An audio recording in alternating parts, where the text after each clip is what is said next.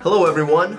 Welcome back to God's Word with Friends, a podcast from Gospel Center Missionary Church in South Bend, Indiana. We're glad that you've joined us. At the table with me today is Pastor Ben, Tara, Missy, and Pastor Jim. My name is John Reyness, and of course, we are glad to have you. If you're on the go, thanks for listening. If you happen to have a minute to sit, you may want to open your Bible or Bible app to today's passage, which is 2 Timothy chapter 3 verse 16. That's 2 Timothy chapter 3 verse 16. And before we read, let's pray together. Missy, would you open us in prayer? Yes. Dear Lord, we come to you today with grateful hearts, grateful for summer, for sunshine, for family and friends, and most of all, we thank you for your word and for you making a way for us by dying on the cross for us. We thank you that we can readily study your word, help us to take advantage of that, and to learn all that you want us to learn. In thy name we pray. Amen. Amen. 2 Timothy chapter 3 verse 16 and we'll go into 17 as well. All scripture is God breathed and is useful for teaching, rebuking, correcting and training in righteousness, so that the man of God may be thoroughly equipped for every good work. The Bible is the word of God. And today we want to affirm that on the podcast that mm-hmm. the Bible is the word of God. And I'm curious. Uh, the Bible is obviously a book uh, to be read, but other than the Bible, what is your favorite thing to read? I am not a reader. I'm not good at it. I don't enjoy it. So when it comes to leisure reading, I don't. uh, so usually when I'm reading something, it's when I know I'm going to get a purpose out of it. So you know, like a Kidman book or um, something that I think will teach me something. Mm. When we go on vacation, I always take a Karen Kingsbury book, mm-hmm. Christian fiction. I read constantly. If I'm in a doctor's office and, and I'm, you know, they said it'll be five minutes, I'll pick up anything and read it. I don't care what it is. I'll read signs on the wall. I'll read anything. If, when I go to bed at night, I usually read for a half hour. Uh, if I have other opportunities, I read. When I go on vacation, Missy requires that I take a fiction book I don't like that, but it's I the read one it. book a year, right? Yeah. fiction book you read. I, I, read the fiction book and then quickly, and then I get into something that's actually serious. And uh, so I'll take two or three books on vacation with us when we go mm-hmm. in, in a few days. So I'm I'm a bad reader too. So like when I read something, I tend to like be in such a hurry that I begin to like fill in the blanks. Like I'll skip words and start skimming. And so I really like to listen to books and do audiobooks. And the one I just downloaded was a church history from Christ to the Reformation. And it's like a 32 lecture series from this guy that sounds like um, uh, one of the characters from Star Trek. Like I, I, feel like Star Trek's lecturing me every time I'm I'm, I'm I'm driving, and so. But I love to like when I'm driving in the car to put on like a, a Christian history or a Christian theology book, and I, I, like to listen to that. But if it was to sit down and read it, like it would take me so much longer because I, I just get I get lost. Well, I can't say that I'm a avid reader either, um, especially leisurely reading. That doesn't come natural to me, never has. But I like to read magazines because they're my length. So when I'm eating a bowl of cereal in the morning, I get, go to the next article I'm on and, and read that. So um, whether that's a news magazine or uh, a Christian magazine, or even this morning it was Family Handyman. Mm. And I was reading about them remodeling, remodeling bathrooms. Remodeling no, no, this was a, this was an RV. They were, they were remodeling RV, and I read about the family handyman because I have none of that ability, and I wish I did. You know, you just you hope somehow it would transfer over, and it doesn't. But I, I like that just because it's different than all the this is something about like different than the Christian reading I do mm-hmm. all the time, and so it uh, it's just something entirely different. Mm-hmm. And sometimes they have little handy hints of how to you know get weeds out of your yard or to fix yeah. a paint you know mess up and. So oftentimes when people are telling stories, I've done this with Jim already, but I get a very different image in my mind when we start talking. So I see John eating his bowl of cereal, and him reading like guns and ammo and being like mm-hmm, yeah i'm all right that was my grandpa not me the uh, nope so but the Bible obviously is a book, but it's not just any book. Mhm. The Bible is the Word of God. And as we talk about the Bible, just a simple question how is the Bible unique? And maybe I should start us off here. I was in a conversation the other day, a, a, a fascinating conversation with a person, and they were talking about the Bible and their, their love for the Bible. And but I realized there was a difference. Um, they believe the Bible is the Word of God, but but they believe that just as uh, God led people to write things in the Bible, that God leads people today, and that that how God leads people today is still equal um, with what God did then in Scripture.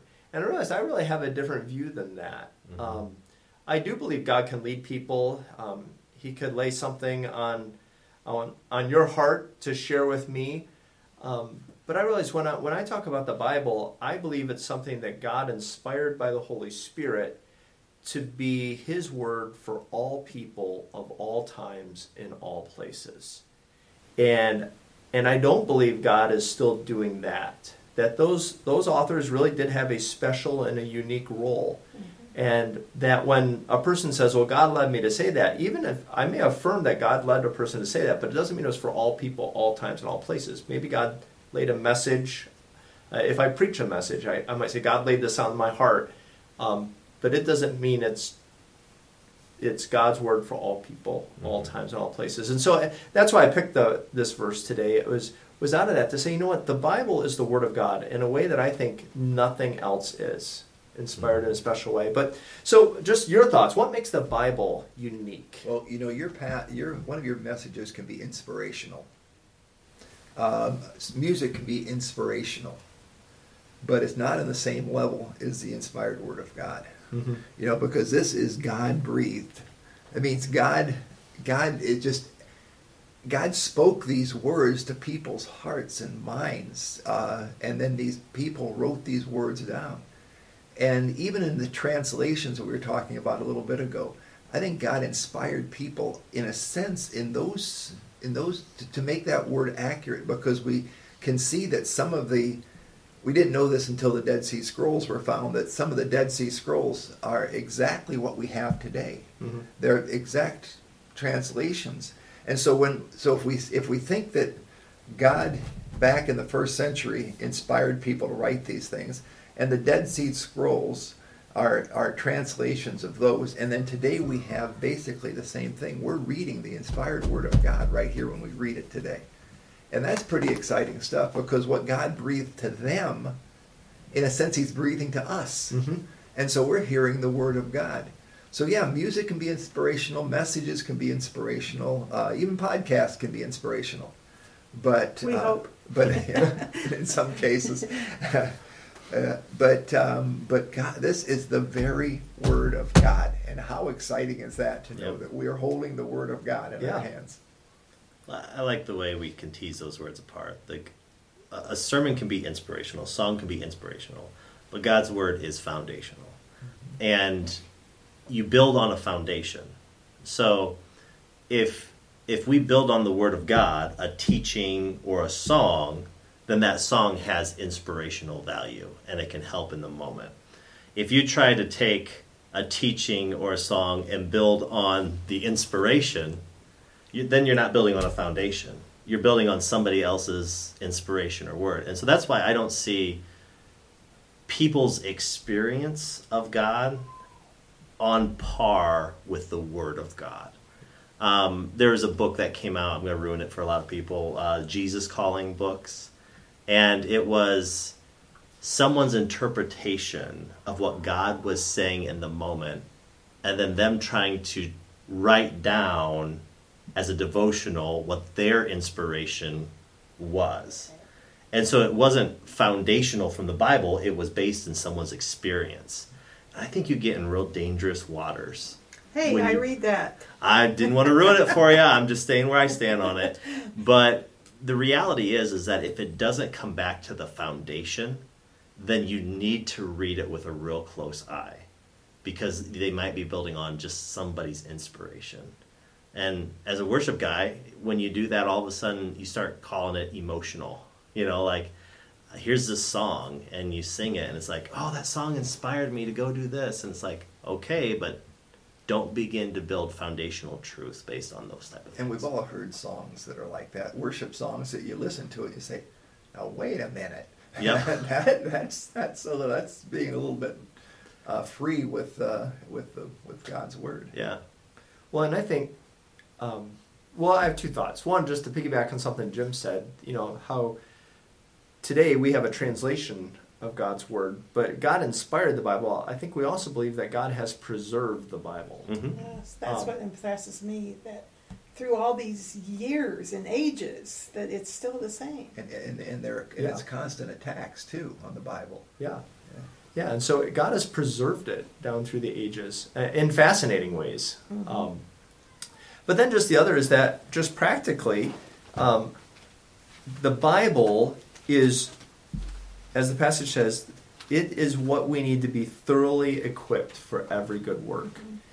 And uh, it is the foundation out of which we live the Christian life because it teaches us, it rebukes us, it corrects us, it trains us in righteousness so that we may be thoroughly equipped. And and I think the Bible is that equipping tool. It's not like we need to add something else to it.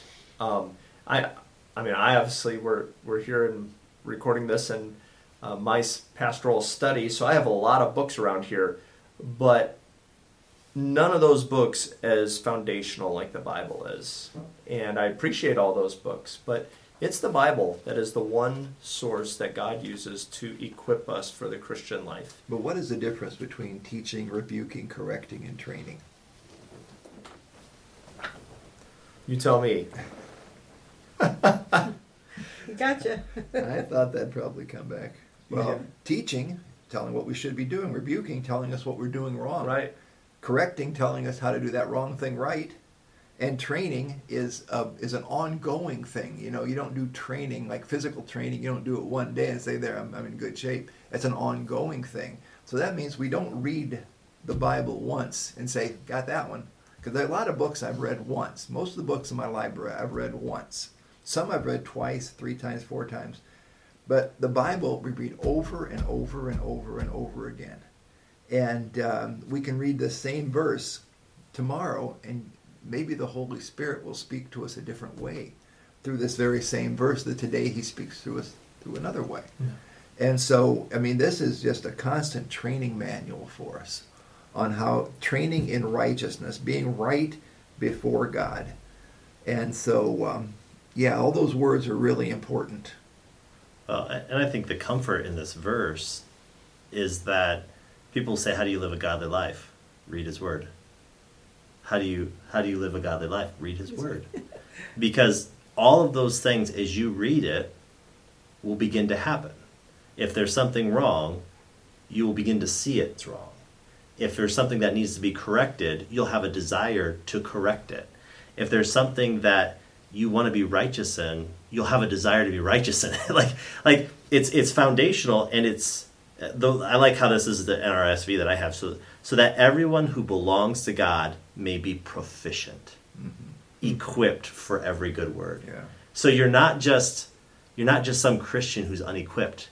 You're going to be proficient at being a follower of God if you read His Word. And my version says that the man of God may be complete. hmm Complete. That's a beautiful word. When I first became a Christian, I had never read the Bible. I had I carried one with me once in a while when I went to church up the hill, but I never read the Bible. And so I I started reading the Bible, and I would read and I'd say, "Oh, wait a minute. That says I'm not supposed to be doing that. I've been doing that most of my life." Well, that's one thing I cross off my list. I can't do that anymore Mhm. because the Bible tells me I can't do that. And then I'd read it some more and then find something else. Today, I'm still reading the Bible after being a Christian 55 years almost. I'm I'm still reading the Bible and saying, "Oh, I'm not supposed to do that." Okay, that's I'm supposed to do it this way. Okay, so that's continued teaching, rebuking, correcting, and training in righteousness that God continues to carry on through this training manual that we call the Bible. Yeah. And I just have you ever had that experience where when you read the Bible, it's different than reading other books too. Like, um, even if I'm reading a passage where you know I'm, I'm in the Old Testament, I'm not necessarily getting a lot of application out of it as I'm working through, you know, just reading through a, a, a list of kings or the division of the territories, which I've been reading recently of the 12 tribes and how they're marking off the territories. Uh, but there's just, there's times when, when you read scripture, you just, you have a sense God is speaking to me right now. Mm-hmm. Just that this is God's word, and somehow my soul is nourished. Even if I don't have an application that I walk away from, I've, my soul is nourished in a way that no other book does because because God is speaking to me through His Word. Mm-hmm. It's His Word speaking it, and I just I think it's important to remind ourselves that the Bible is the Word of God, and nothing else is. Um, there's a lot of great books out there. There's a lot of bad books out there too, but uh, there's a lot of great books out there. But it's the Bible is the Word of God, and so we encourage you today: be in God's Word and know that it is useful for teaching, rebuking, correcting, and training in righteousness, so that you may be thoroughly equipped for every good work. The Bible is the Word of God. Thanks for listening. God bless.